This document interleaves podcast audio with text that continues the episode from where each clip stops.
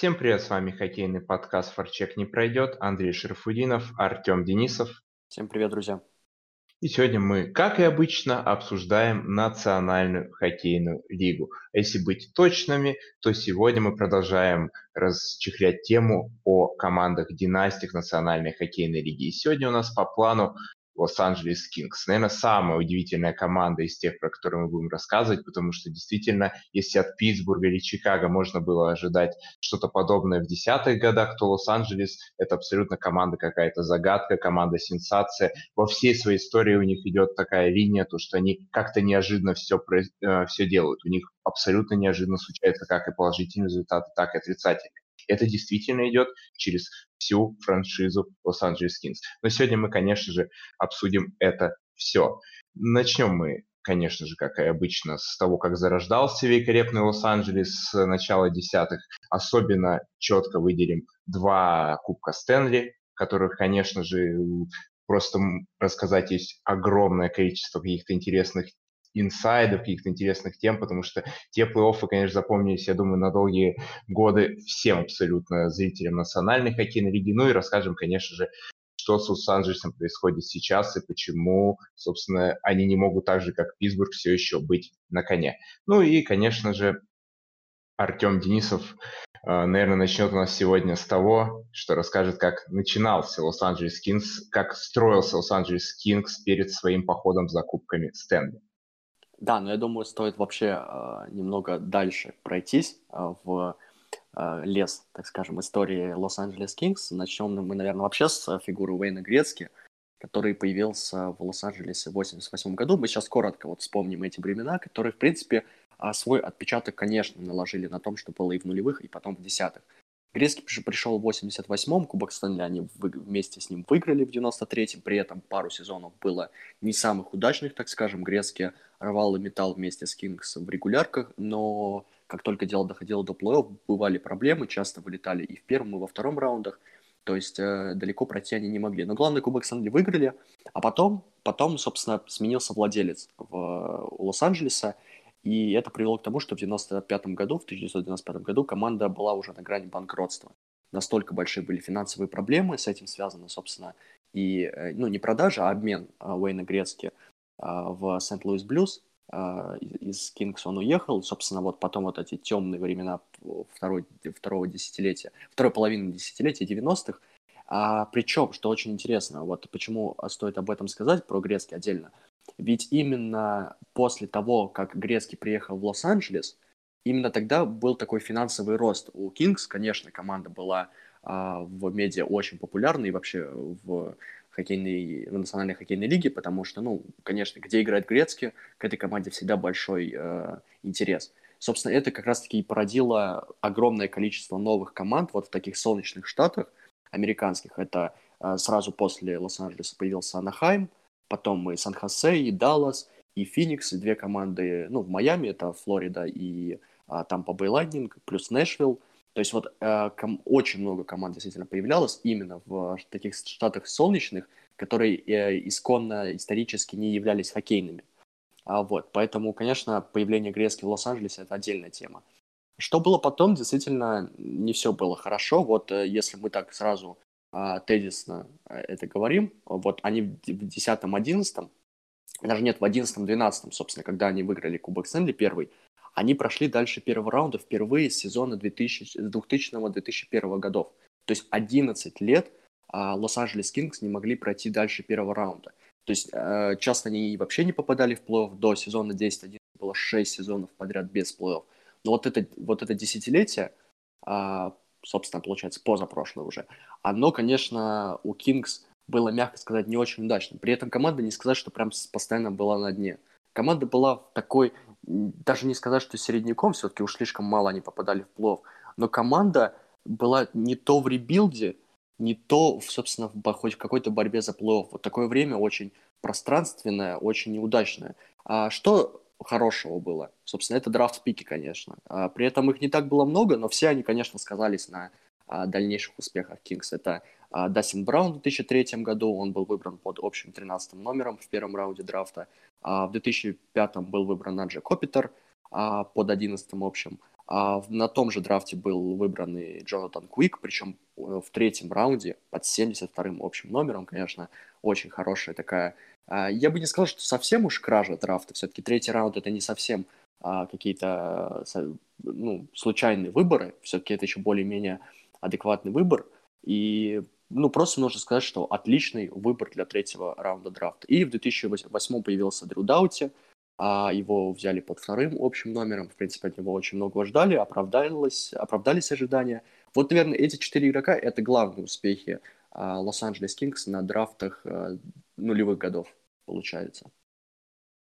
Да, и что главное хочется добавить, то что Лос-Анджелес Кингс это вообще команда. На тот момент, они, естественно, вот когда э, с момента своего появления, на тот момент они не выигрывали Кубок Стэнли. Это вообще удивительно, потому что, считайте, я думаю, все ожидали то, что с приходом лучшего игрока, наверное, ну, на данный момент в истории хоккея, э, Вейна Грецки, конечно, все ожидали от Лос-Анджелеса именно Кубка Стэнли. Но в итоге, на удивление, это не произошло. И ведь там не только был Вейн Грецкий, там, например, был Робби Тайл.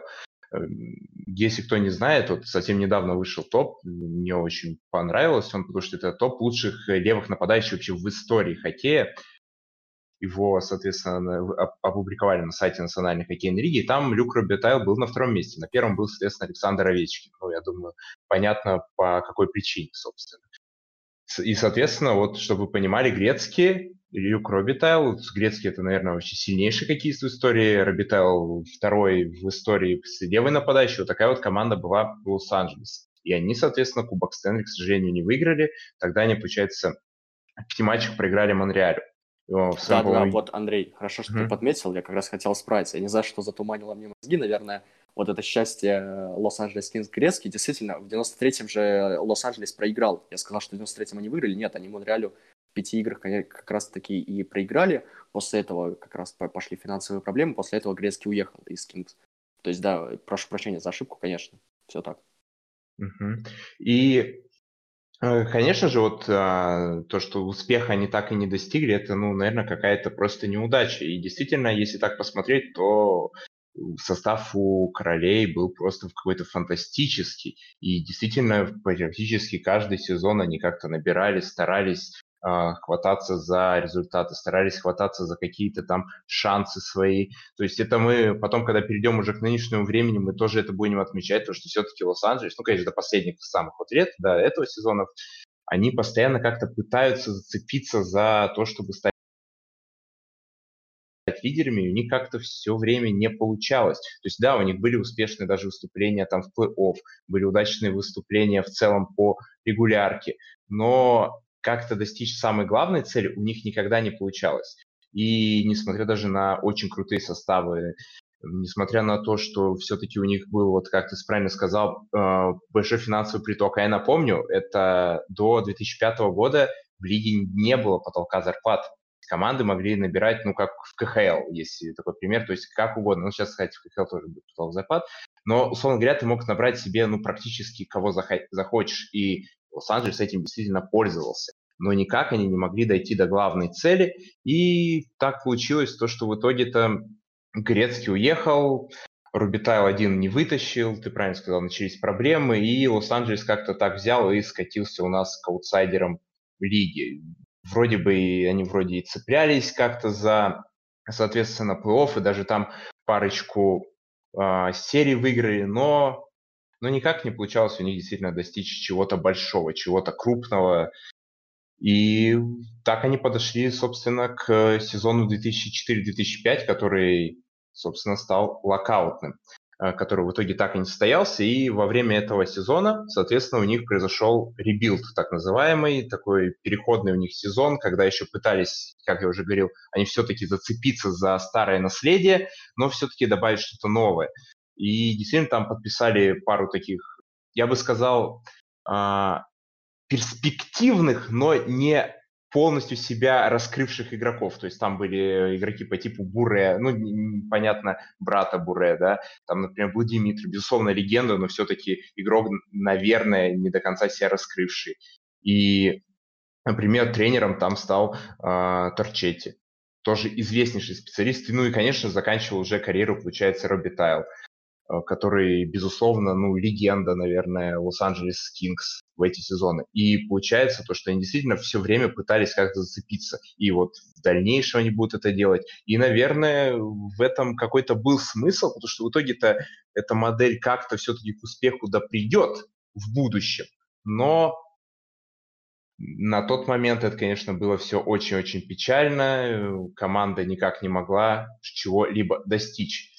И я думаю, Лос-Анджелесе сильно задумывались о том, то, что, может, все-таки мы что-то делаем неправильно. И мне кажется, вот как раз к подходе к десятым у них появлялись некоторые мысли о том, что, возможно, что-то нужно менять. Но потом, соответственно, мы знаем, что произошло. У тебя вот есть что сказать вот как-то ближе уже, когда мы начинаем потихонечку подходить вот э, к успеху Лос-Анджелесов, Лос-Анджелес Кингс? У тебя есть вот что сказать о самом вот э, времени перед этим успехом? А, да, вот я сначала скажу mm-hmm. про Люка Робби Тайла. Конечно, удивительная история э, карьерная у этого хоккеиста. А, фактически у него было три прихода в Лос-Анджелес, и, конечно, игрок на всю жизнь, вот для всех, я думаю, ассоциируется именно с командой из а, Калифорнии.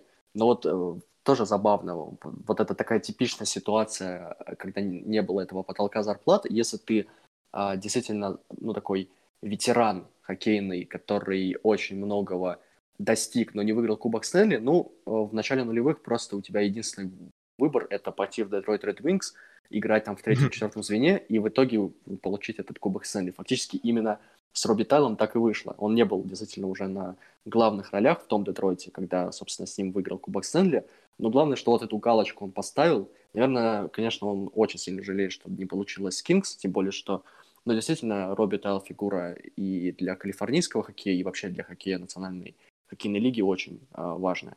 Вот. Но по, нуль, по нулевым действительно очень тяжело тут много сказать про, про Лос-Анджелес. Просто в том плане, что команда и не была в лютом каком-то ребилде, не была на дне там, турнирной таблицы постоянно.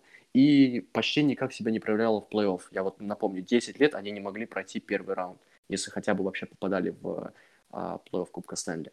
А что изменилось а, так резко – ну, э, фактически э, мало что изменилось, ведь э, вот в этом сезоне, да, они сначала попали в сезоне 10-11, а, но тогда Анджи Копитера не было в плей-офф, у него была травма, наверное, это, конечно, сильно сказалось на выступлениях Лос-Анджелеса в этом сезоне. А вот в 11-12 там Копитер был, и все лидеры тоже были на месте. А другое дело, что команда все равно попала в плей-офф с восьмого места. А команда, ну, попала на Ванкувер. Ванкувер, который был, конечно, а, очень большой силой на Западе и вообще в НХЛ. Все еще помнили а, выступление против Бостон Брюинс а, в плей-офф 10-11. Очевидно, Ванкувер все еще был в праймовом таком составе, с праймовым, с праймовым составом, с надеждами все-таки выиграть, наконец-таки, вожделенный Кубок Стэнли. Но тут, а, что тут, два момента. Во-первых, не было Даниэля Сидина, такого главного, я бы не сказал, Сидина нельзя назвать снайпером. Но фактически он, конечно, больше всех забрасывал в Ванкувере. И, конечно, его отсутствие очень сильно сказалось на атакующем потенциале Канакс. Плюс, конечно, тут уже фигура Джонатана Куика встает. Человек, который, э, ну, собственно, он выиграл Консмайт в этом году, в этом сезоне, когда Лос-Анджелес выиграл первый Кубок Стэнли. Ну и фактически он там пропустил, э, если я не ошибаюсь, э, сколько он там пропустил? У него был шатаут 100%, я помню, один.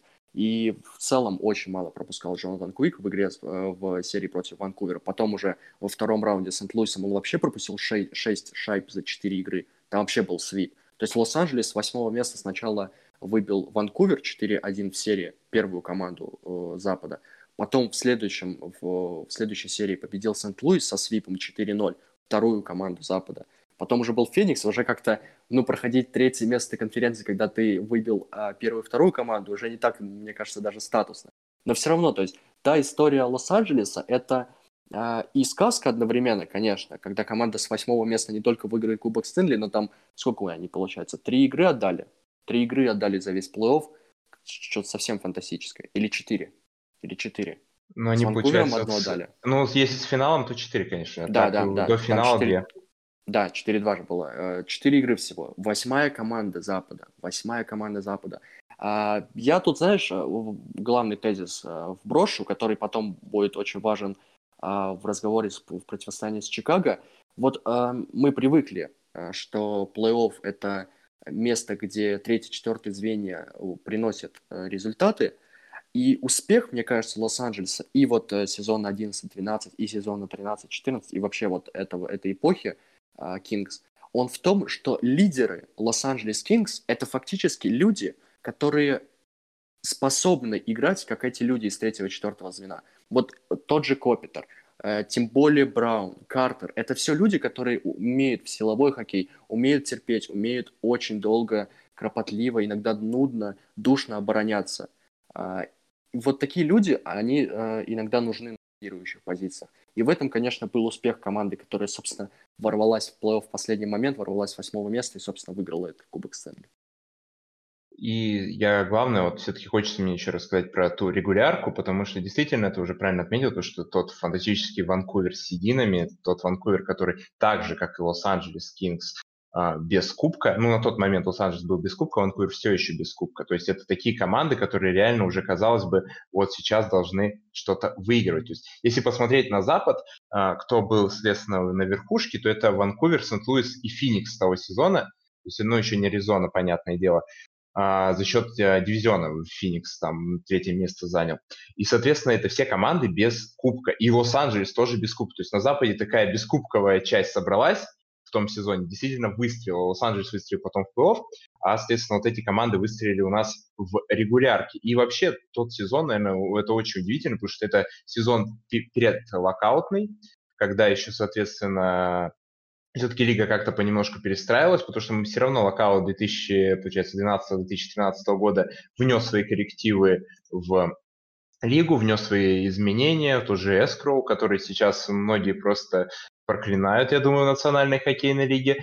Он тоже войдет, в, по сути, в основу именно в следующем сезоне, в следующем году. И, соответственно, тот сезон действительно был крайне-крайне интересный. И Лос-Анджелес, как такая команда, которая действительно именно в концовке сезона очень серьезно прибавила, именно в концовке сезона вышла на свой пик. И неожиданно поэтому они ворвались в плов и просто вынесли всех своих соперников. Это такой э, момент, то, что, по сути, для Лос-Анджелеса плов началось намного раньше, чем для того же Ванкувера, там, э, Феникса, Сент-Луиса и так далее. Понятное дело, потому что те команды более-менее уже готовились там к плей-оффу, готовились к тому, то, что сейчас мы выйдем, сейчас у нас будут соперники, и мы как бы будем к ним готовиться. Лос-Анджелес, он как бы играл поступательно, поступательно, поступательно, набирал, набирал очки, и мне кажется, они даже в какой-то момент не заметили то, что начался плей-офф. То есть у них просто продолжилось как регулярка, и они не испытывали как бы такого сильного мандража, но при этом они играли на максимум уже давно. А Ванкуверу, например, нужно было снова себя разгонять на максимум, на максимальный уровень. То есть все равно, когда ты э, с регулярки переходишь на плей ты все равно где-то там силой бежишь, как кому-то даешь отдохнуть из лидеров, это понятное дело, это нормально, это используют все. А у Лос-Анджелеса не было такой возможности, если вышли с восьмого места, заскочили с корабля прямо на бал, причем что самое интересное, они могли ведь быть там и седьмыми условно, да, то есть там всего одно очко их отделило от Сан-Хосе, ну и все могло повернуться абсолютно по-другому.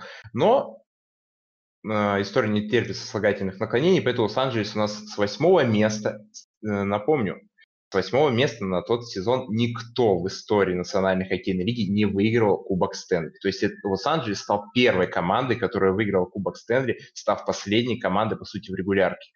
И это действительно просто фантастический результат. Да, что хотел?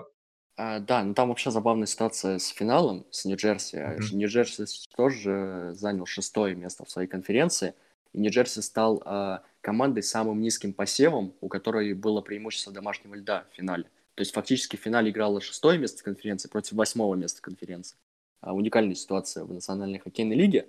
Ну вот, э, я знаю, что Uh-huh. Вообще, вот этот иррациональный сезон получился 11-12, где я, я до сих пор не понимаю, вот команда с восьмого места 4 игры отдает в плей-офф и выигрывает Кубок Сэнли. Но а, вот Джонатан Куик, я все-таки к нему вернусь, потому что это историческое достижение, просто статистика Куика в плей-офф. У него а, пропущено 1,4 шайбы за игру, с процентом отраженных бросков чуть меньше 95%. Это вообще э, ни в какое сравнение идет вообще ни с какими цифрами в 21 веке. Фактически человек, наверное, ну, я не знаю, вряд ли, вряд ли кто-то побьет это достижение дальше в 21 веке. Просто я не представляю, насколько нужно играть идеально в плей-офф, чтобы достичь таких цифр. И вот э, я к чему это веду. Ведь э, Куик выиграл Консмайт сразу после Консмайта Томаса в 2011 году. А, Томас выиграл Консмайт с Бостоном, а Квик сделал это с Лос-Анджелес Кингс в 2012 году. И, собственно, до них Конн Смайт из голкипера выиграл только Брайан Лич в 1994 году. И, в принципе, тут наметилась такая, ну, интересная тенденция. Все прекрасно понимают, насколько важна игра голкиперов э, в плей-офф. Но фактически в 21 веке только эти два голкипера выигрывали Конн Смайт. Э, Томас и Квик. 2011-2012 год. Два года подряд. То есть фактически такие два года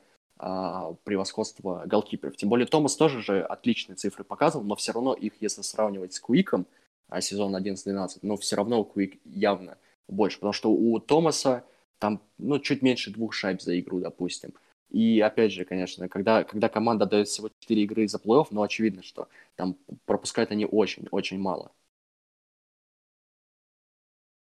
А, да, и при этом я хочу заметить то, что в том сезоне Визину-то взял как раз-таки, ну, понятно, это все награды выдаются за регулярку, но все-таки в том сезоне это Визину взял не Квик, а, Визину взял, если мне память не изменяет, как раз-таки Лунквист, который финишировал первый с Рейнджерс на Востоке, соответственно, и вполне мог выйти в финал, и потом он все-таки выйдет в финал, кстати, как раз-таки против Лос-Анджелеса, но об этом мы скажем чуть позже. И действительно, Квик как такой вот синоним тогда появился, то, что это прям ну, нереальный вратарь, это какой-то монстр, и все мы потом помним э, Олимпиаду, соответственно, 2014 года, где Квик там тащил булиты, Э, российские, э, российской сборной, где там все в ужасе просто были от его уровня игры, потому что тогда, наверное, ну, самая такая, самый странный матч, где Россия доминировала и вроде бы играла лучше, но в итоге проиграла, и потом все а, пернулось с ног на голову, и Россия уже от финнов слетела в 1-4. Но это уже мои как бы боли, это я так э, отошел немножко от темы. Но действительно ведь команда с восьмого места и выигрывает Кубок Стэнли. Как-то это действительно удивительно, Хотя, опять же, мы уже а, привыкли к тому, то, что в целом в Национальной хоккейной лиге с приходом потолка а, началось такое строение, построение команд, которые действительно могут неожиданно выиграть, потому что пошла глобальная уравниловка, и все команды более-менее стали равны. И многие действительно ожидали то, что когда-нибудь все-таки команда с восьмого места да, что-нибудь сделает в плей-офф, и этой командой стал Лос-Анджелес. Лос-Анджелес действительно показал то, что регулярка регуляркой, но в плей это абсолютно другой хоккей. И в дальнейшем сезоны мы тоже, кстати, это увидим, потому что Лос-Анджелес действительно показал то, что все-таки не надо делать большую ставку на регулярный чемпионат, хотя, конечно, очень важно там начать дома или в целом играть, э, так сказать, у... иметь возможность там седьмой матч провести дома, это действительно очень важно, но Лос-Анджелес доказал то, что в целом-то Главное, чтобы вы к плей-офф подошли в очень и очень хорошей форме. И тот плей-офф действительно очень удивительный, потому что если на Западе, соответственно, Лос-Анджелес просто пошел про все, по всем лидерам, по первому, второму и третьему месту, то вот на Востоке, условно, только Нью-Йорк у нас э, прошел первый раунд с более высоким посевом. То есть это действительно уникальный э, плей-офф, и им действительно можно наслаждаться, если вы любители таких интриг, любители того, э, что происходит неожиданно, происходят какие-то неожиданные результаты, то вот этот плей прямо для вас. И действительно, Лос-Анджелес удивительная команда, потому что они каким-то э, таким невероятным шоком стали еще и за счет своей игры. Ты уже правильно сказал про Квика, это, безусловно, фантастический уровень вратаря он показал в том сезоне, но еще помимо этого Лос-Анджелес действительно очень круто оборонялся. И ты тоже об этом сказал, когда я сказал то, что у них и игроки первых звеньев могли отыграть в защите, такие универсалы, собственно. И действительно Лос-Анджелес принес в хоккей понятие то, что действительно оборонительный хоккей может выигрывать. То есть не тот а, только атакующий, как э, лучшая защита это нападение и так далее. Нет, Лос-Анджелес именно очень классно оборонялся, очень классно помогал Квику, и даже иногда оказалось, что им и забивать-то не обязательно, они там одну шайбочку заковыряют и все, а ворота не отстоят. А, и действительно так и получалось. В итоге Лос-Анджелес своим оборонительным хоккеем, возможно, немного скучным а, кому-то покажется, возможно, неинтересным. И я прекрасно помню, как а, люди э, в том сезоне возмущались насчет финала Кубка Стэнли против, соответственно, э, Нью-Джерси, да, потому что действительно им было просто скучно смотреть хоккей, многие просили, давайте уже закончится этот сезон, начнется следующий, более интересный. Но таким, такой игрой они, собственно, добились результатов, они выиграли Кубок Стэнли, и поэтому критиковать их бесполезно. Они действительно перевернули игру, если можно так сказать, потому что они внесли в хоккей то, то, что сейчас многие даже используют команды, а, многие команды до сих пор играют, стараются играть также оборонительно, также за счет этого выигрывать. Сент-Луис, наверное, как пример такой более-менее не самой атакующей команды, которая выиграла последний вот Кубок Стэнли, можно привести. Там все-таки немного другой хоккей, там все-таки больше именно ставка была на форчек, там ставка больше была на активность, а тут же именно четкая оборона. То есть это не, не была тупоголовая игра, это была именно четко поставлена оборона, и этим прекрасен Лос-Анджелес. Потому что э, многие, как говорят, то, что именно аутсайдер за счет обороны часто выигрывает лидеров. Это мы часто видим в том же футболе, когда просто ставят автобусы. И Лос-Анджелес доказал, то, что в целом это возможно и в хоккее. Да, но ты знаешь, вот у меня в, в этот, этот стиль Лос-Анджелеса, он все-таки ассоциируется больше с победой в сезоне 13-14. Не знаю почему, а, ну, точнее, сейчас мы, конечно, об этом поговорим, а, сделаем особый акцент на сезоне 13-14, а, потому что, ну, фактически это самый сумасшедший плей-офф Кубка Стэнли, который вообще пока что был, конечно. А, мы тезисно уже в обзорном подкасте обсуждали вот этот путь Лос-Анджелеса в сезоне 13-14. Просто когда ты вспоминаешь, что эта команда три раза подряд а, выигрывала в седьмых играх в сериях плей-офф Кубка Стэнли. Все эти три победы в седьмых играх были на гостевом льду. Э, в финале с Рейнджерс у них там, ну, почти в каждой игре, что они побеждали, они проигрывали по ходу игры, причем иногда и 2-0, допустим. А, конечно, путь Лос-Анджелес в сезоне 13-14 это что-то невероятное, но а почему мне кажется, что а, вот этот э, плей-офф, ну вообще, в принципе, Кубок Стэнли, он не только важнее, ну второй, второй э, Кубок Стэнли всегда тяжелее первого, очевидно, потому что нужно доказывать еще сильнее, еще нужно, я не знаю, ну преодолевать себя какой-то степени. А уж у Лос-Анджелеса это точно получилось, учитывая, как плей-офф начался. А, там, конечно, ключевым было противостояние с Чикаго, к которому мы подойдем. Начнем, наверное, все-таки по в хронологической последовательности. Сан-Хосе Шаркс – а, я очень много перерыл вообще источников а, вот по тому сезону, и действительно никто не верил. С 0-3 а, просто в медиа было 100% сообщений, я не знаю, сайдерских каких-то источников, как все плохо внутри команды у Кингс. И действительно, ну вот 0-3 в серии. При этом во второй игре а Лос-Анджелес вел 2-0, но потом они пропустили 7 шайб подряд. Сан-Хосе выиграл 7-2, при этом в первой игре они 6 шайб забросили. То есть Джонатан Квик а, за первые две игры плей-офф пропустил 13 шайб. Он столько не пропускал за две серии первых в плей-офф, которые выиграли они, собственно, в 11-12. Но потом что-то резко перевернулось, потому что в последних трех играх, после того, как Лос-Анджелес взял одну игру, счет стал 1-3 в серии, вот в последних трех играх а, Лос-Анджелес перезабрасывал, ну, как это сказать, они забросили 12 шайб, пропустили 2. Они просто уничтожили Сан-Хосе. Вот э, насколько э, это кажется тяжело отыграться с 0-3, вот настолько это было легко в плане доминации для Лос-Анджелеса. Причем, что хочу сказать э, насчет игрового стиля. Просто можно посмотреть, сколько шайб Лос-Анджелес забрасывал с отскоков. Сколько шайб было заброшено с добиваний.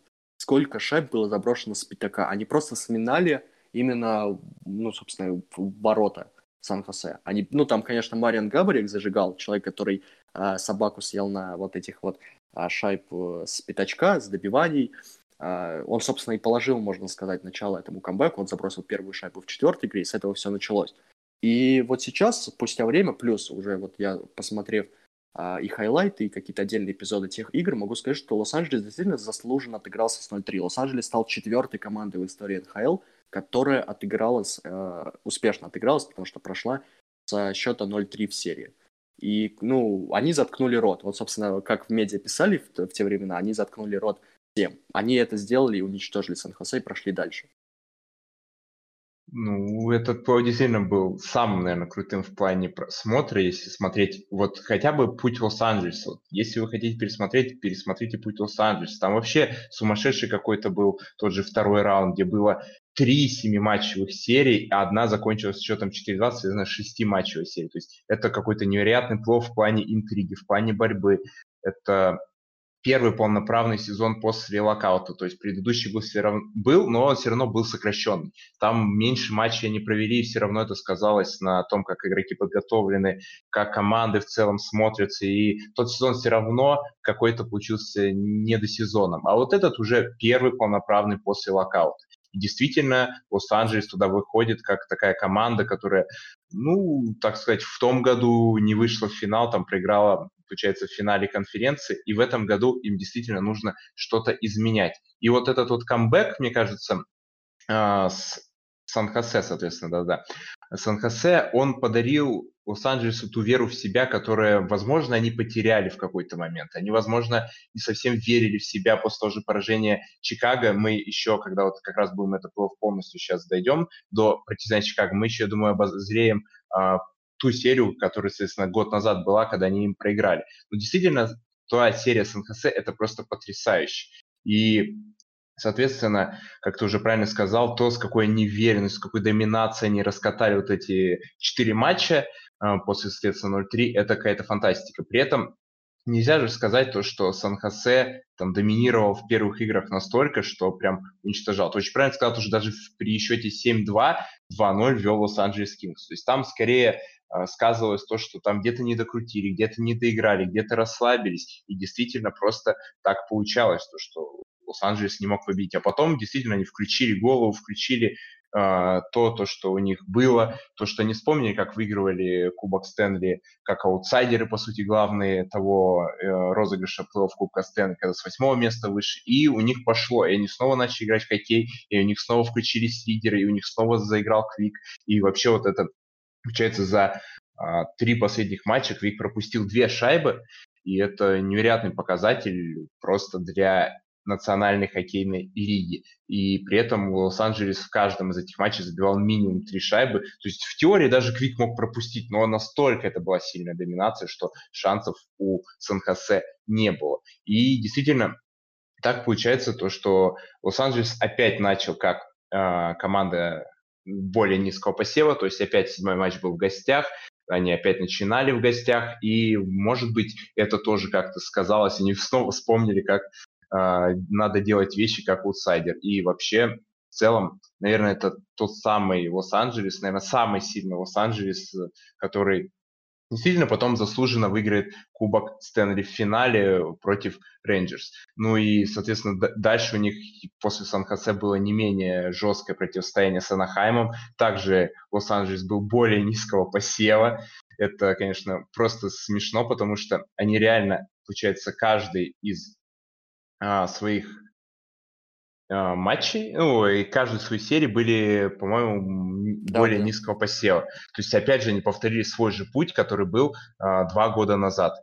И это действительно фантастика. Это еще раз доказывает то, что Лос-Анджелес какая-то фантастическая кубковая команда, а, собранная Дэрил Саттером. Я о тренере мы не забыли, я просто хочу именно его личность смотреть, когда будет противостояние с Чикаго, потому что мне есть что сказать именно в противостоянии с Чикаго о нем поэтому не переживайте, мы не забыли, еще о нем поговорим. Но действительно, вот это построение команды, именно построение на плов, когда команда мобилизируется в такие важные моменты, когда уже терять нечего, это показывает то, что Лос-Анджелес ну, действительно, наверное, самая плотная команда десятых, ну, а может и вообще во всей истории национальной хоккейной лиги. И вот это плов еще раз доказывает эту точку зрения, потому что действительно каждая серия просто на заглядение.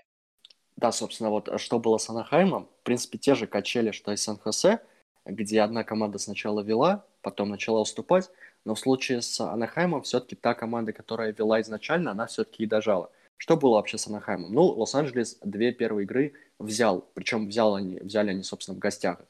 Но что было потом? На Стейплс-центре э, Анахайм взял две игры подряд. Причем тут, наверное, важна именно вторая игра, ну, собственно, уже четвертая серия, э, когда счет стал 2-2. Что там было? А, в воротах у Анахайма а, появился э, Джон Гибсон, который, для которого это вообще, ну, собственно, был первый опыт игры в плей-офф, и он сделал сухарь, шутаут, причем Джонатана Куика заменили после первого периода. Анахайм вел 2-0, так игра и закончилась, Куика заменили. Я думаю, я думаю, сейчас вот по прошествии, а, конечно, лет можно легко строить какие-то свои теории, но мне кажется, что Саттер был готов отдать эту игру, чтобы Квик перезагрузился, и, собственно, к ну, так скажем, началу э, новой серии, потому что там уже, ну, просто 2-2, значит, просто серия начинается заново до двух побед. Он был в лучшей форме. Но Анахайм взял и пятую игру. Анахайм с 0-2 отыгрался на 3-2. Анахайму оставалась всего одна игра, а, которую, собственно, Лос-Анджелес а, выиграл в шестой игре. Счет стал 3-3. Снова а, седьмая игра. И там, конечно, ну, я не знаю, седьмая игра, она для меня ассоциируется с моментом Булита – знаменитый булит Кори Перри. При счете 2-0 в пользу Лос-Анджелеса Кори Перри исполнял булит. И этот булит Квик не просто отразил. Ну, я вам всем советую просто взглянуть, что там было в этом булите. Джонатан Квик взял и клюшкой просто вытолкнул шайбу из э, владения Кори Перри. Он просто взял и откинул шайбу. Он даже не пытался сделать сейф. Он просто взял и, ну, я не знаю, я не знаю просто, насколько нужно быть, а, как, как даже это сказать, ну... Уверенным в себе. Ну вот уверенность в себе какая-то безграничная просто. Человек взял и у одного из лучших снайперов вообще в национальной хоккейной лиге просто взял и вытолкнул шайбу. И вот этот момент, я думаю, полностью похоронил в тот момент. В первую очередь Кори Перри, возможно, весь Анахайм, потому что уже через минуту была заброшена третья шайба Лос-Анджелеса, счет потом стал 4-0, потом 5-0, и как бы, ну, Анахайм все, Анахайм сдался. Анахайм, ну, это типичная их история. У Анахайма команда проигрывает в седьмых играх э, э, серии. Это у них большая проблема, особенно с Брюсом Будро была. Собственно, Брюс Будро тогда и был главным тренером. Анахайм Дакс. И, ну, я не знаю, вот эти моменты, они, конечно, украшают. Я до сих пор помню этот булит. И, ну, Джонатан Квик явно был не в такой супер форме, как в сезоне 11-12, но в сезоне 11-12 не было ничего подобного от Джонатана Квика. Причем, я не знаю, вот потом, после уже этого плей-офф и в последних сезонах, Квик часто вот с этим как раз-таки, э, ну, я не знаю, но он ошибается. Он часто хочет э, сыграть красиво, вот что-то вроде Марка Андре Флюри. Но у Квика такая, э, такая вообще, такой вообще стиль игры. Вот он очень любит э, садиться, рано падать, и очень часто ему, собственно, забрасывают э, бросками в верхней части э, ворот вот, это, вот этот стиль, который был в начале десятых очень э, выгоден для вратаря, а к концу он, собственно, уже не стал таким оправданным. Возможно, именно из-за с этим, с этим связано то, что Квик э, в последние годы действительно испытывает определенные игровые проблемы. Но тогда это, конечно, было что-то невероятное. И сейчас, собственно, вот мы с Анахаймом обсудили. Андрей, я тебе предлагаю, наверное, начать с Чикаго. А, расскажи, наверное, все, что ты хочешь, потому что, конечно, это противостояние, главное противостояние а, первой половины десятых. И, наверное, в этой серии где Кинг все-таки одержали победу, а оно достигло своего пика, наверное, какого-то. Да, ну начнем с того, то, что в целом Чикаго и, получается, Лос-Анджелес – это два победителя последних четырех Кубков Стэнли на тот момент был. А, то есть действительно Чикаго и Лос-Анджелес как таковые доминировали на тот момент. Запад в целом доминировал в лиге и продолжит доминацию еще два сезона как минимум.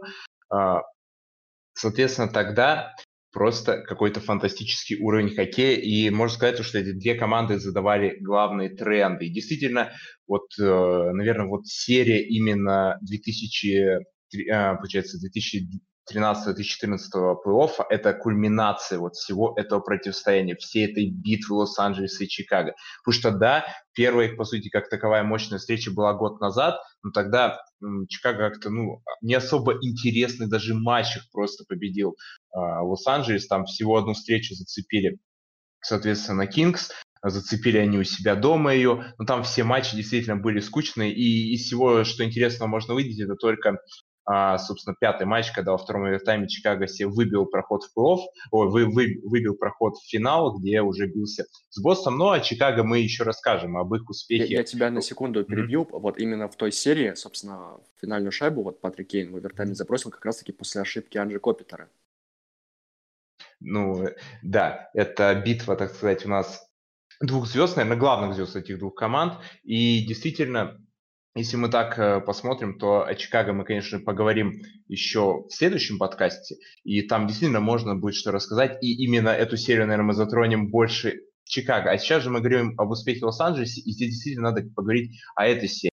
И если вам интересно, Дэрил Саттер, соответственно, главный тренер Лос-Анджелеса, который пришел в середине 2011 года, 17 декабря 2011 года, он пришел в а, Лос-Анджелес Кингс и, соответственно, привел сначала их к Кубку Стэнли, и потом, вот, соответственно, еще придет ко второму. Но самое, что интересно, то, что, по сути, карьера Uh, вся карьера Дэрила Саттера как игрока в Национальной хоккейной лиге связана с Чикаго Блэкхоукс. То есть именно в Чикаго играл Саттер в основном как хоккеист. И я думаю, для него противостояние против своей как бы бывшей команды, своей, наверное, главной команды в жизни, как игрока точно, было, по сути, очень важно. И для него это было крайне принципиально играть. И вообще, если мы так посмотрим, то это действительно были битвы. Это, наверное, вот если выбирать... Если меня спросили, какую серию ты бы обязательно пересмотрел из национальной хоккейной лиги, я бы, конечно, выбрал Вашингтон-Питтсбург, вот последний в 2018 году, потому что там, ну, очень много интересных перипетий было. Но если вот прям выбирать вторую, то это, безусловно, финал конференции 2014 куб, Кубка Стэнли 2014 года между а, Чикаго и Лос-Анджелесом. Фантастический абсолютно матч, фантастическая развязка, фантастическая вообще битва, потому что ну, начнем с того, то, что там в целом э, матчи происходили так, то, что Лос-Анджелес снова повел в серии но в этот раз не 2-0, а 3-1. То есть, по сути, Кингс э, оставалось взять один матч, чтобы выйти в плей-офф. И вот, казалось бы, э, вот, все, вы наконец-то можете не уйти в седьмые матчи, но случается пятый матч, там какая-то нереальная заруба, просто перестрелка. Причем, по сути, перестрелка в первых двух периодах. Ну, там еще последнюю шайбу э, Чикаго забросил в самом начале третьего, но, по сути, вся основная игра была в первых двух периодах. А с третьего периода, ну, условно, с 42 минуты третьего периода началась дичайшая засуха. Каждый боялся ошибиться, и действительно они ушли аж во второй овертайм, и только на 82-й минуте матча, во втором овертайме, соответственно, шайбу наконец-то забросил хоккеист Чикаго Ганзуш. И, а, по-моему, кстати, Ганзуш потом в «Спартаке» играл в КХЛ, если мне память не изменяет. Я вот сейчас вдруг неожиданно Я, я не помню, я единственное, что помню, как он забавно после того, как забросил, плечом в защитника Лос-Анджелеса въехал типа случайно, типа случайно. Но я думаю, было э, тому защитнику... Я не помню, по-моему, это Митчелл был. А вот э, я думаю, ему было больнее все-таки того, что на 82 минуте пропустили. Да, и, и, безусловно, это матч вот как олицетворение такой неуступности, такой борьбы именно Чикаго и Лос-Анджелес, потому что там, ну, реально практически каждый матч можно пересматривать, каждый матч это какое-то пиршество хоккея, ну, наверное, только первый матч немножко выпадает, но в целом это действительно очень интересно. И шестой матч это тоже нереальная битва, и там только в концовке третьего а, периода забрасывает Чикаго, ну и кульминация. Кто не любит кульминацию, седьмой матч – овертайм, и все-таки Лос-Анджелес невероятным трудом, но выходит в финал при счете 3-1. Они чуть не слетели в серии с, Чик, э, с Чикаго, естественно, только, только в седьмом матче они сумели вырвать себе победу. Там, опять же, там не было такого, что там одна команда как-то доминировала, другая команда доминировала. Ну, если мы не берем счет, конечно, 2-0, потому что и 3-1. Там, конечно, Чикаго все-таки играл с э, таким как э, перевесом в счете, но довольно быстро Лос-Анджелес еще в первом, по сути, периоде эм, сокра... сократил это отставание. И, ой, нет, конечно, 2-2 было, потом 3-2. Да-да-да, я ошибся немножко, но это не так важно. В любом случае, это действительно просто потрясающе. И седьмая игра – это действительно олицетворение этой серии, это действительно олицетворение, наверное, ну, почему мы смотрим хоккей, почему мы любим хоккей. И это действительно, вот если вы пересматриваете какие-то лучшие серии, то, конечно, обязательно седьмой матч если не именно серию, а именно матч, то седьмой матч Лос-Анджелеса и Чикаго обязательно пересмотрите, потому что, ну, там, наверное, даже можно сказать, что Лос-Анджелес как-то отошел от своего невероятно защитного стиля. Я, насколько помню, там реально была такая крутая, агрессивная, атакующая игра. А, ты знаешь, я, наверное, выскажу непопулярное мнение mm-hmm. насчет этой серии. Но мне она не нравится. Я сейчас объясню, почему, конечно. Но вот мне она не нравится. Я понимаю, что это в целом а, противостояние двух а, самых сильных команд не только Запада, но и вообще Национальной хоккейной лиги первой половины десятых годов. Но вот, а, во-первых, для меня вся эта серия, она легко умещается просто в заброшенную шайбу Мартинеса в овертайме седьмой серии. Вот этот бросок не, не, такой неловкий, нелепый с синей линии, какой-то совсем непонятное а, подправление игрока Чикаго, по-моему. Ну да, потому что шайба-то на Мартинеса была записана. И, собственно, вот это попадание в девятку через плечо Кроуфорда, она перелетела, и как бы все, гол, все, Лос-Анджелес в финале. Вот в, этом, в этой шайбе, в принципе, вся серия. Сейчас объясню почему. Вот вторая игра, вторая игра, где Чикаго уничтожал два периода Лос-Анджелес, уничтожал два периода. И что происходит дальше? Вот 2-0 они ведут. 2-6. 2-6 Чикаго отдает игру. Причем Джефф Картер там оформляет хитрик. Вот я не понимаю, вот, э, вот почему Лос-Анджелес действительно заслуживал финала, в отличие от Чикаго. Чикаго таких две игры отдал, где они были лучше. А вот это вторая игра, где они 2-0 вели. И, собственно, седьмая игра, где они вели 2-0. Вот как Чикаго, который ведет 2-0 в седьмой игре, может за минуту отдать вот это преимущество, собственно, когда и стал счет 2-2. Я не верю, что Чикаго в прайме, вот в лучших э, в лучшей своей форме может такое делать, тем более с такой командой, как Лос-Анджелес, которая, да, отлично играет в обороне, но в атаке у них не все было хорошо. Плюс вот эта вот вся система их шайб, которые, собственно, вот они забросили так и Чикаго в овертайме, и, в принципе, седьмая а, шайба в какой-то игре была, а, сейчас помню, а, это, это была, по-моему, третья игра с Рейнджерс. Это была третья игра с Рейнджерс. Тоже а, форчек от Уильямса. Уильямс сбрасывает на синюю линию, и там бросок. Причем бросок часто с уходом ближе к э, флангу, ближе к борту. Такой уже даже не бросок, а наброс скорее от Мартинеса. В том случае это был Митчелл с Рейнджерс. Вот это такая типичная схема атакующего Лос-Анджелеса. Она дважды сработала в очень важные моменты а, разных серий. И, собственно, вот в этом-то мне поэтому и не нравится эта серия, где Чикаго, на мой взгляд, не был в лучшей своей форме. Лос-Анджелес, возможно, был. А, и опять же, ну, тут нужно делать скидку но все-таки на то, что Лос-Анджелес одновременно был и на кураже, очевидно, после двух сумасшедших серий с э, Анахаймом и Сан-Хосе, но, очевидно, и физически он, конечно, уже а, немного проседал, а, где-то не добегал, где-то были такие неловкие ошибки. Опять же, вот э, эти качельные игры, которые были пятые и шестые в серии, где Чикаго, собственно, отыгрался с 3-1 до 3-3. В принципе, я понимаю, почему эта серия так, э, ну, так ее любят в целом. Потому что, ну, действительно, противостояние двух главных команд – было достаточно много шайб, были красивые истории, собственно, вот эти камбэки Лос-Анджелеса с 0-2. Но вот в сухом остатке, именно игровом, для меня эти серии не стали каким-то откровением. Вот если вспоминать те же игры Питтсбурга и Вашингтона, там были те же эмоции, но там был гораздо более, на мой взгляд, высокий уровень, уровень хоккея. И при этом я все равно понимаю, почему эту серию так любят.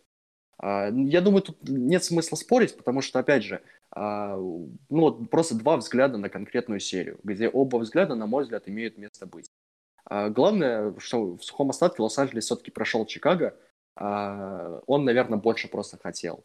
Вот в седьмой игре, когда ты, ты отыгрываешься с 0-2 и забрасываешь такую шайбу овертайме, ну, наверное, это можно оправдать просто тем, что команда а, ну, на каком-то уже подсознательном уровне больше хотела этого финала.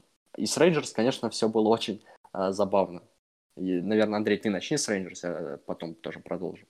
Давай я начну в первую очередь в плане Рейнджерс, то, что во-первых, ну, я потом, ладно, вот самое главное я тезис скажу потом, но действительно э, финал, по сути, наконец долгожданный финал. Здесь даже рассмотрю со, со стороны Нью-Йорк Рейнджерс, потому что Нью-Йорк Рейнджерс наконец-то вышел в финал. Хенрик Лунквист, который все тусил без кубка, наконец-то вышел в финал, и причем путь Рейнджерс в этот финал был, ну, не намного, конечно же, легче Лос-Анджелеса, потому что там всего на один матч они провели меньше, чем Лос-Анджелес.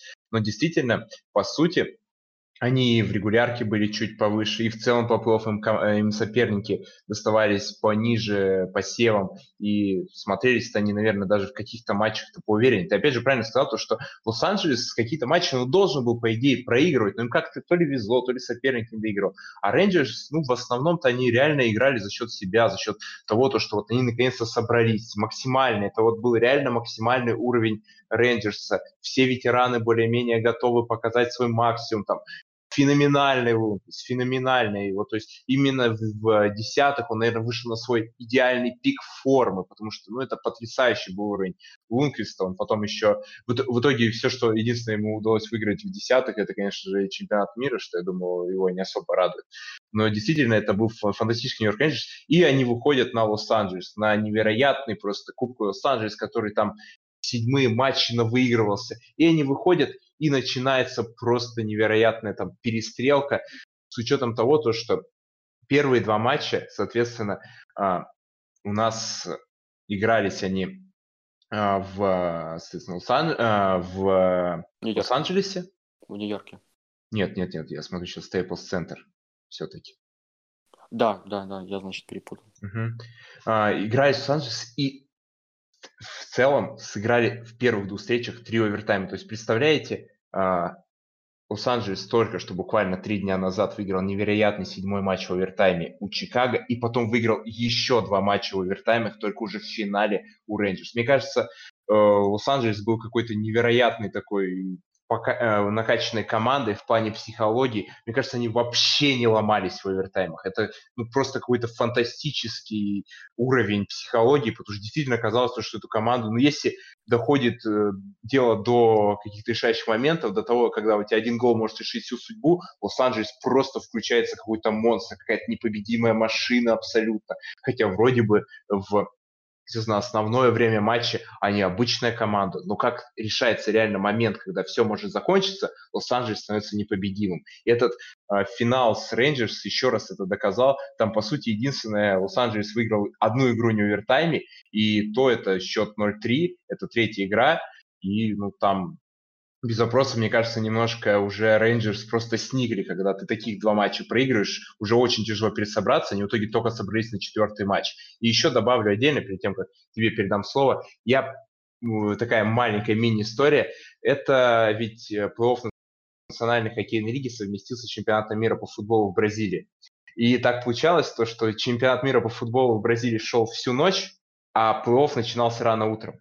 И так получилось то, что в футбол 13 числа, последний матч, когда тут точно надо смотреть, потому что вдруг победу, соответственно, одержит э, Лос-Анджелес, и сезон завершится. я просто прекрасно помню, как я посмотрел весь футбол, и начался, соответственно, хоккей, начался вот этот пятый матч, и он просто затянулся, еще ушли овертаймы, и я помню, я уснул на первом овертайме, а проснулся только на втором чтобы вы понимали, что случилось. И он все равно, этот матч продолжался. То есть у меня был включен компьютер, я просто в перерыве между третьим, э, видимо, третьим периодом и овертаймом, я просто лег, видимо, в кровать чуть-чуть отдохнуть и уснул. И проснулся только на второй овертайм. Вот главное мое воспоминание об этом, наверное, в финале, то, что действительно это было какое-то, наверное, как, для меня это как для Лос-Анджелеса было тяжкой задачей посмотреть этот финал в лайве, посмотреть вживую, потому что до этого реально просто ты не спишь из-за, соответственно, чемпионата мира по футболу. Да, ну вообще воспоминание очень крутое. А, ну, я, наверное, начну а, с того, что, собственно, это отличный маркетинговый а, финал для э, Национальной хоккейной лиги, потому что в первую очередь это битва Лос-Анджелеса против Нью-Йорка. А, такая West Coast против East Coast. Ну, то есть э, впервые в истории Национальной хоккейной лиги вот такое прям а, столкновение лоб в лоб этих городов произошло именно в финале Кубка Сэнли. А первая игра, на самом деле, для меня она запомнилась, конечно, в первую очередь Дрю Даути, который сначала, ну вот этот его фирменный дриблинг на синей линии, когда сзади него никого нет, и когда если он потеряет шайбу, в любом случае будет выход один в один э, с вратарем. А, собственно, вот э, Дрю Даути всегда принимал решение, да, так нужно делать. А, в итоге Рейнджеры забросили шайбу, но а, потом Рейнджерсы и повели 2-0, но что сделал Дрю Даути, когда Кингс сравнивали счет? Это просто, ну, ну, гениальнейшая игра. Вот поэтому он ушел под вторым а, выбором на драфте. Человек просто, ну вот, защитник такой финт делает, забрасывает шайбу, сравнивает а, счет. Ну и потом, соответственно, Джастин Уильямс тоже прекраснейший, прекраснейшую шайбу он положил. Вообще Джастин Уильямс был лучшим игроком а, в финале этой, ну, в финале серии, в финале плей-офф. Он, собственно, и выиграл Конн Смайт, а с Рейнджерс у него 7 очков в 5 играх было. И там Дэн Джирарди, конечно, очень забавно, очень забавно все привез. А Уильямс э, исход эпизода и решил. А во второй игре, вот опять же, я, я ошибся, не в третьей игре это было, во второй как раз-таки вот та шайба, очень похожа на ту шайбу, что забросил Мартинес в игре против Чикаго в седьмой игре. Там Митчелл то же самое делал, что и Мартинес, только тут уже было подправление Дастина Брауна на пятачке. И, собственно, 5-4, 2-0 уже в серии становится. А потом, ну, было совсем уже такой сквош э, в третьей игре, но в четвертой игре очень забавный был сюжет тем, что Рейнджерс победили – а, когда у Лос-Анджелеса было два момента, когда шайба оказывалась на линии ворот Рейнджерс. И оба раза шайба так и не пересекла. Ну, по крайней мере, судьи не засчитали эти моменты. Ну и там, по-моему, все все-таки было так понятно, что шайба оставалась. И там уже было кучу теорий заговора, тем более, что игра была а, в Мэдисон Сквер Гарден, а, что вот они специально там такую небольшую прослойку льда э, накидали, чтобы шайба хоть чуть-чуть, но задерживалась. И это сработало аж два раза за либо это было, ну, это уже конспирологическая теория, либо это, конечно, просто было такое совпадение. Бывает же такое все-таки в хоккее, когда шайба останавливается именно, именно на линии ворот, а тут такое было целых два раза. Ну и, собственно, пятая игра, где... Ну, пятая игра, она, собственно, а, является таким кратким содержанием всего плей-офф Лос-Анджелеса. Лос-Анджелес забросил первым, что, в принципе, бывало редко. Но потом, конечно же, они упустили инициативу, их соперник вышел вперед, но что происходит дальше? Мариан Габорик сравнивает счет, что он делал бесчисленное количество раз в этом плей-офф, он именно сравнивал счет. Если вы посмотрите, сколько Габорик, Габорик забросил шайб э, победных, их мало было в плей-офф, он, их именно, он именно сравнивал счет. Ну и, собственно, шайба Мартинеса, э, такая, конечно, наверное, очень обидная для Лунквиста, потому что Лунквист, наверное, все правильно делал. Просто, ну, такой наброс-бросок от Тайлера Тофоли, а Лунквист просто пытался эту шайбу отбить к борту. Но получилось так, что там, собственно, уже а, подъезжал э, к воротам Алек Мартинес. И вот Алек Мартинес стал таким героем, на самом деле, Лос-Анджелеса. А, вообще города, конечно. Человек просто два раза запрашивал, забрасывал золотые шайбы. Ну, в данном случае она золотая просто потому, что она принесла Кубок Стэнли. А с Чикаго это просто всего лишь а, выход в финал плей-офф Кубка Стэнли. Ну, в общем, да, наверное, это, конечно, плей-офф, который в любом случае все будут вспоминать. А, потому что такое количество ярких э, историй, э, причем а иногда они состоят из одной детали, вот э, как то, допустим, с Джонатом Куиком и тем булитом Кори Перри, mm-hmm. или вот с тем набросом Мартинеса. Вот эти маленькие детальки, которые складываются в огромную историю с огромным количеством отдельных камбэков в отдельных играх, с камбэками в, в целых сериях, и, собственно, долгожданным, ну, не долгожданным, его всего два года ждали. Там, кстати, забавные были постоянно в финале, что типа давайте Лос-Анджелес, я ждал этого целых два года э, с прошлого, ну, с позапрошлого плей-офф. А, в общем, конечно, забавно, забавно и круто. Лос-Анджелес э, действительно сделал настоящую историю. А, Причем, кстати, вот э, на, на этом закончу. Ведь Рейнджерс, они же тоже прошли 4-3, 4-3, 4-2. У них всего на один матч было меньше, чем у Лос-Анджелеса. Это мы сейчас говорим про легендарную, легендарную историю Рейнджерс, но, возможно, легендарную историю Кингс. Но если бы Рейнджерс выиграли в финале, возможно, мы бы вспоминали как раз-таки их историю. Ну и я единственное, что добавлю еще по финалу. Ты правильно сказал вот эти вот истории. Все складывается в одну часть, и я просто историю еще одну расскажу, потому что 2014 год – это Олимпиада, это великолепная Олимпиада в Сочи. Наверное, великолепная не по игре, а именно по уровню проведения. И там а, так получилось, что у сборной России не получилось матч с Финляндией. И там многие довольно серьезно наехали на Воинова, если кто помнит, за то, что он не успел. Я, честно, не помню, за кем-то из финнов, я даже не помню, может, кто из КХЛ был. Но не так важно, он не успел. И многие там чуть ли Воинова не худшим защитником сборной прозвали и так далее. Хотя действительно на тот момент Воинов уже выиграл Кубок Стэнли, уже был э, игроком топ-4 Лос-Анджелеса. И действительно для него, наверное, вот э, путь с Лос-Анджелесом за этим вторым кубком тоже был таким редемпшеном. И действительно, ведь если вспоминать последний матч, пятый, там помимо вот этого невероятного гола Мартинеса, был же еще перед этим сейф Воинова. То есть он действительно, когда Квик уже остался без шанса, Воинов просто взял и заблокировал бросок по пустым воротам. И многие, я до сих пор помню, именно этот момент прокручивали много раз действительно Воинов, наверное, я не знаю, я правда не помню, признали ли это лучшим сейвом того плей-оффа, но я почему-то, у меня есть такая вот в памяти, то, что это чуть ли не один из лучших сейвов плей-оффа того стал. И действительно, это такая вот история. У каждого, наверное, из игроков Лос-Анджелес есть такая маленькая история, которая позволила им стать такой командой, которая, естественно, в этом плей-офф и доминировала, в этом плей-офф и побеждала. И эта история, наверное, если покопаться, есть вообще у каждого, вот сказал, у Габарика, который, Габарика, который сравнивал есть она и там у, соответственно, Квика, есть и у Копитара, который, соответственно, в про, э, ошибся там с Чикаго, да, мы помним в, в прошлом году. То есть у каждого есть такой момент для своего шанса, для своего момента, когда нужно что-то исправить. Лос-Анджелес действительно так получалось, то, что игроки исправляли, и Лос-Анджелес постоянно отыгрывался в этом плей-оффе. Но переходим от, так сказать, радостных моментов Лос-Анджелеса к, наверное, нынешним, к таким вот переходному этапу между нынешними сезонами, перестройкой и тем, что было последние года. И действительно, ведь Лос-Анджелес, по сути, тех лет это команда такая доминант, это команда, которая, по сути, ну, проиграла за три года только раз Чикаго в плей-офф. И действительно, а Чикаго потом, соответственно, выиграл Кубок Стэнли. Можно сказать, что Лос-Анджелес, по сути, был или первой командой, или второй в национальной хоккейной лиге э, после Чикаго. И действительно, Лос-Анджелес тогда доминировал. И потом неожиданно как-то все думали, то, что ну еще есть вот это время окно, но еще год-два, то, что Лос-Анджелес действительно будет доминировать, еще будет играть в плей-офф, еще будет, э, возможно, пойдут за еще кубками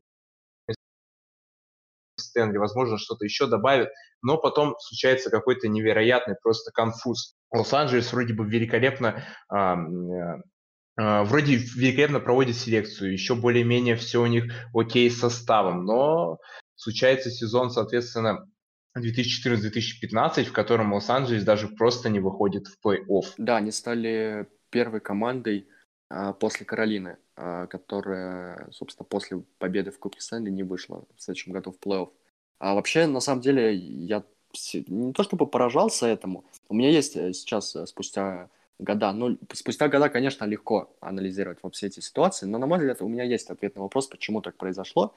А, там вообще в целом, опять же, были такие конкретные эпизоды, которые сильно влияли на игру Лос-Анджелеса. Допустим, вот 15-16 в целом сезон невзрачный был. А, в 16-17 э, уже Джонатан Квик получил тяжелую травму, плюс у него уже были игровые проблемы и до этого сезона, и он там пропустил огромное количество времени, Лос-Анджелес сильно лихорадил, а, уволили тогда и Саттера, и Ломбарди, генеральный менеджер ушел. Причем Ломбарди тоже отличную же работу делал, собственно, как раз-таки э, Уильямс, Ричардс, Картер, они все пришли в результате обменов, а уж Уильямс и Картер, ну, очень важную роль играли в обоих э, кубка, кубков Стэнли. А, что, что я могу сказать? Вот э, в чем я вижу главную проблему.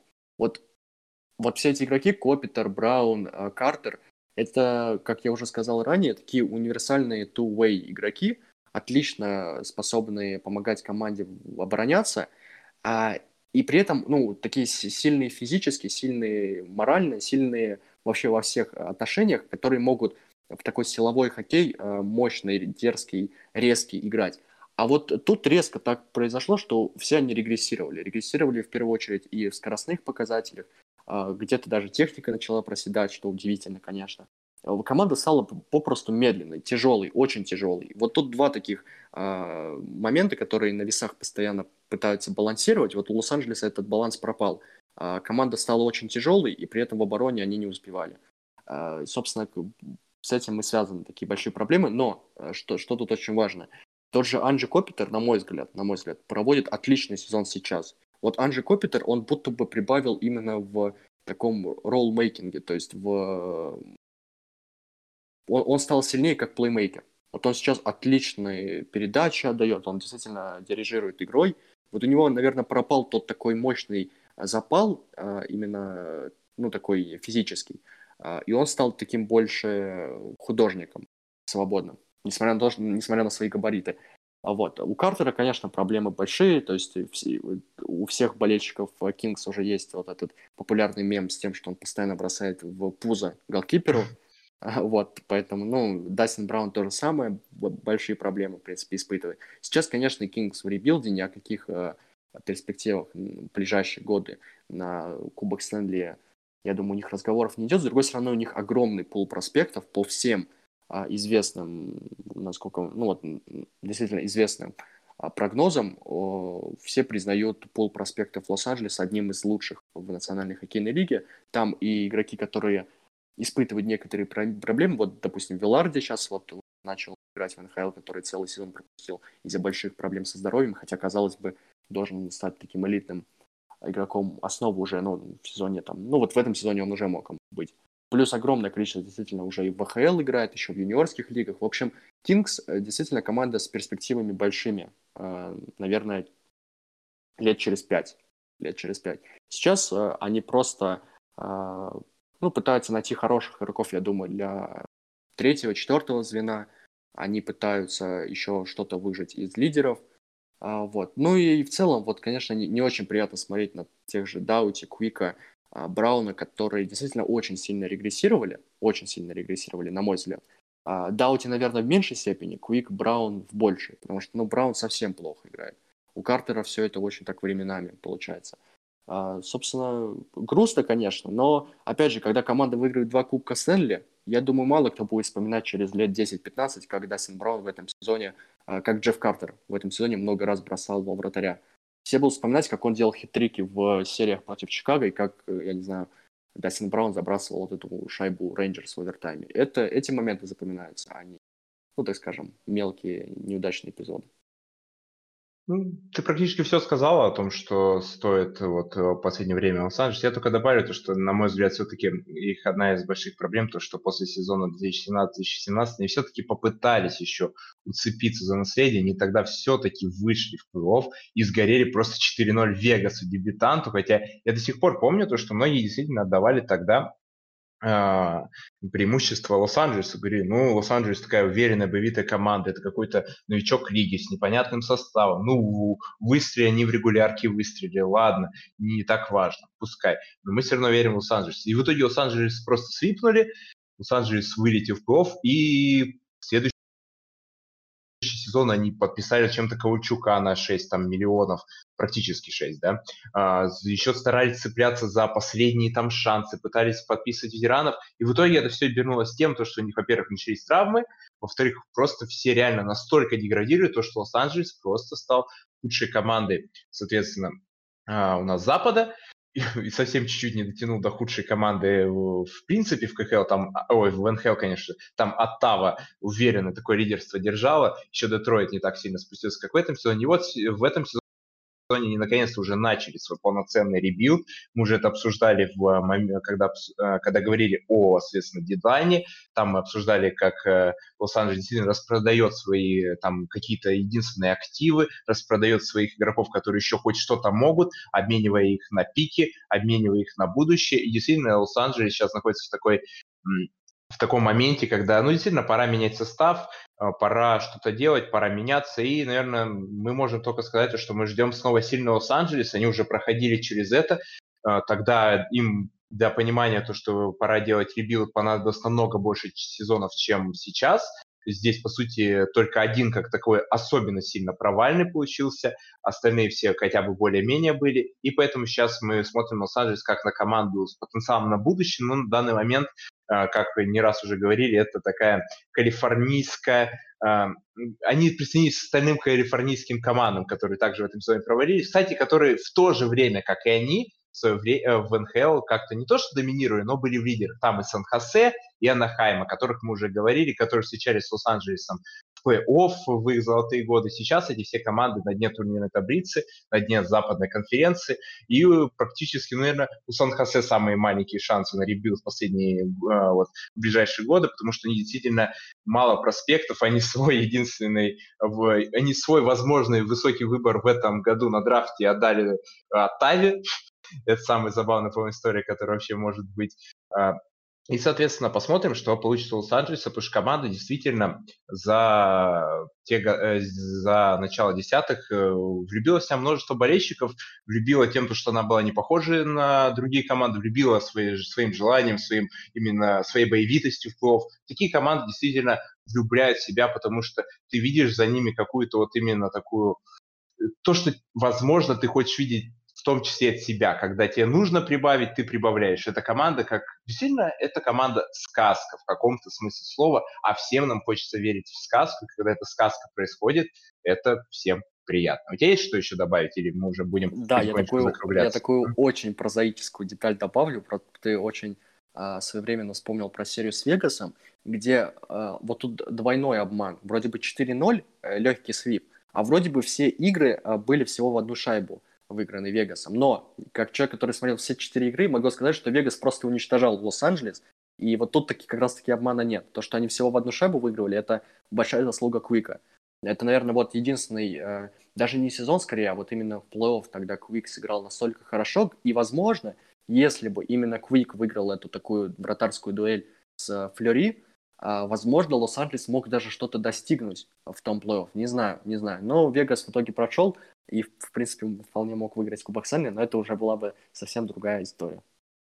Это была бы уже совсем другая сказка, не сказка Вашингтона, которая, безусловно, тогда очень, э, которая, безусловно, тогда очень многим понравилась, которая действительно, ну, это тоже сказка. Тогда вообще сезон 2017, сезон 2017-2017 действительно довольно-таки сказочный сезон. Единственное, что я добавлю, то, что я все-таки посмотрел, Ганзуш не играл в КХЛ, он, я его помнил по чемпионату мира просто все. Это я заранее справился.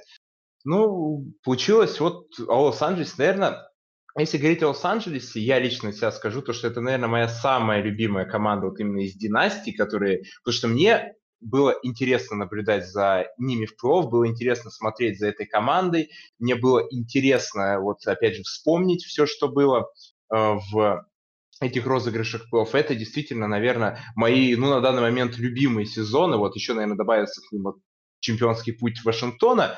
А, потому что он действительно очень крутой. Но это действительно начало десятых, это мой любимый сезон национальной хоккейной лиги. И, конечно, венцом это сезон 2013-2014, и о нем вспомнить было особенно приятно.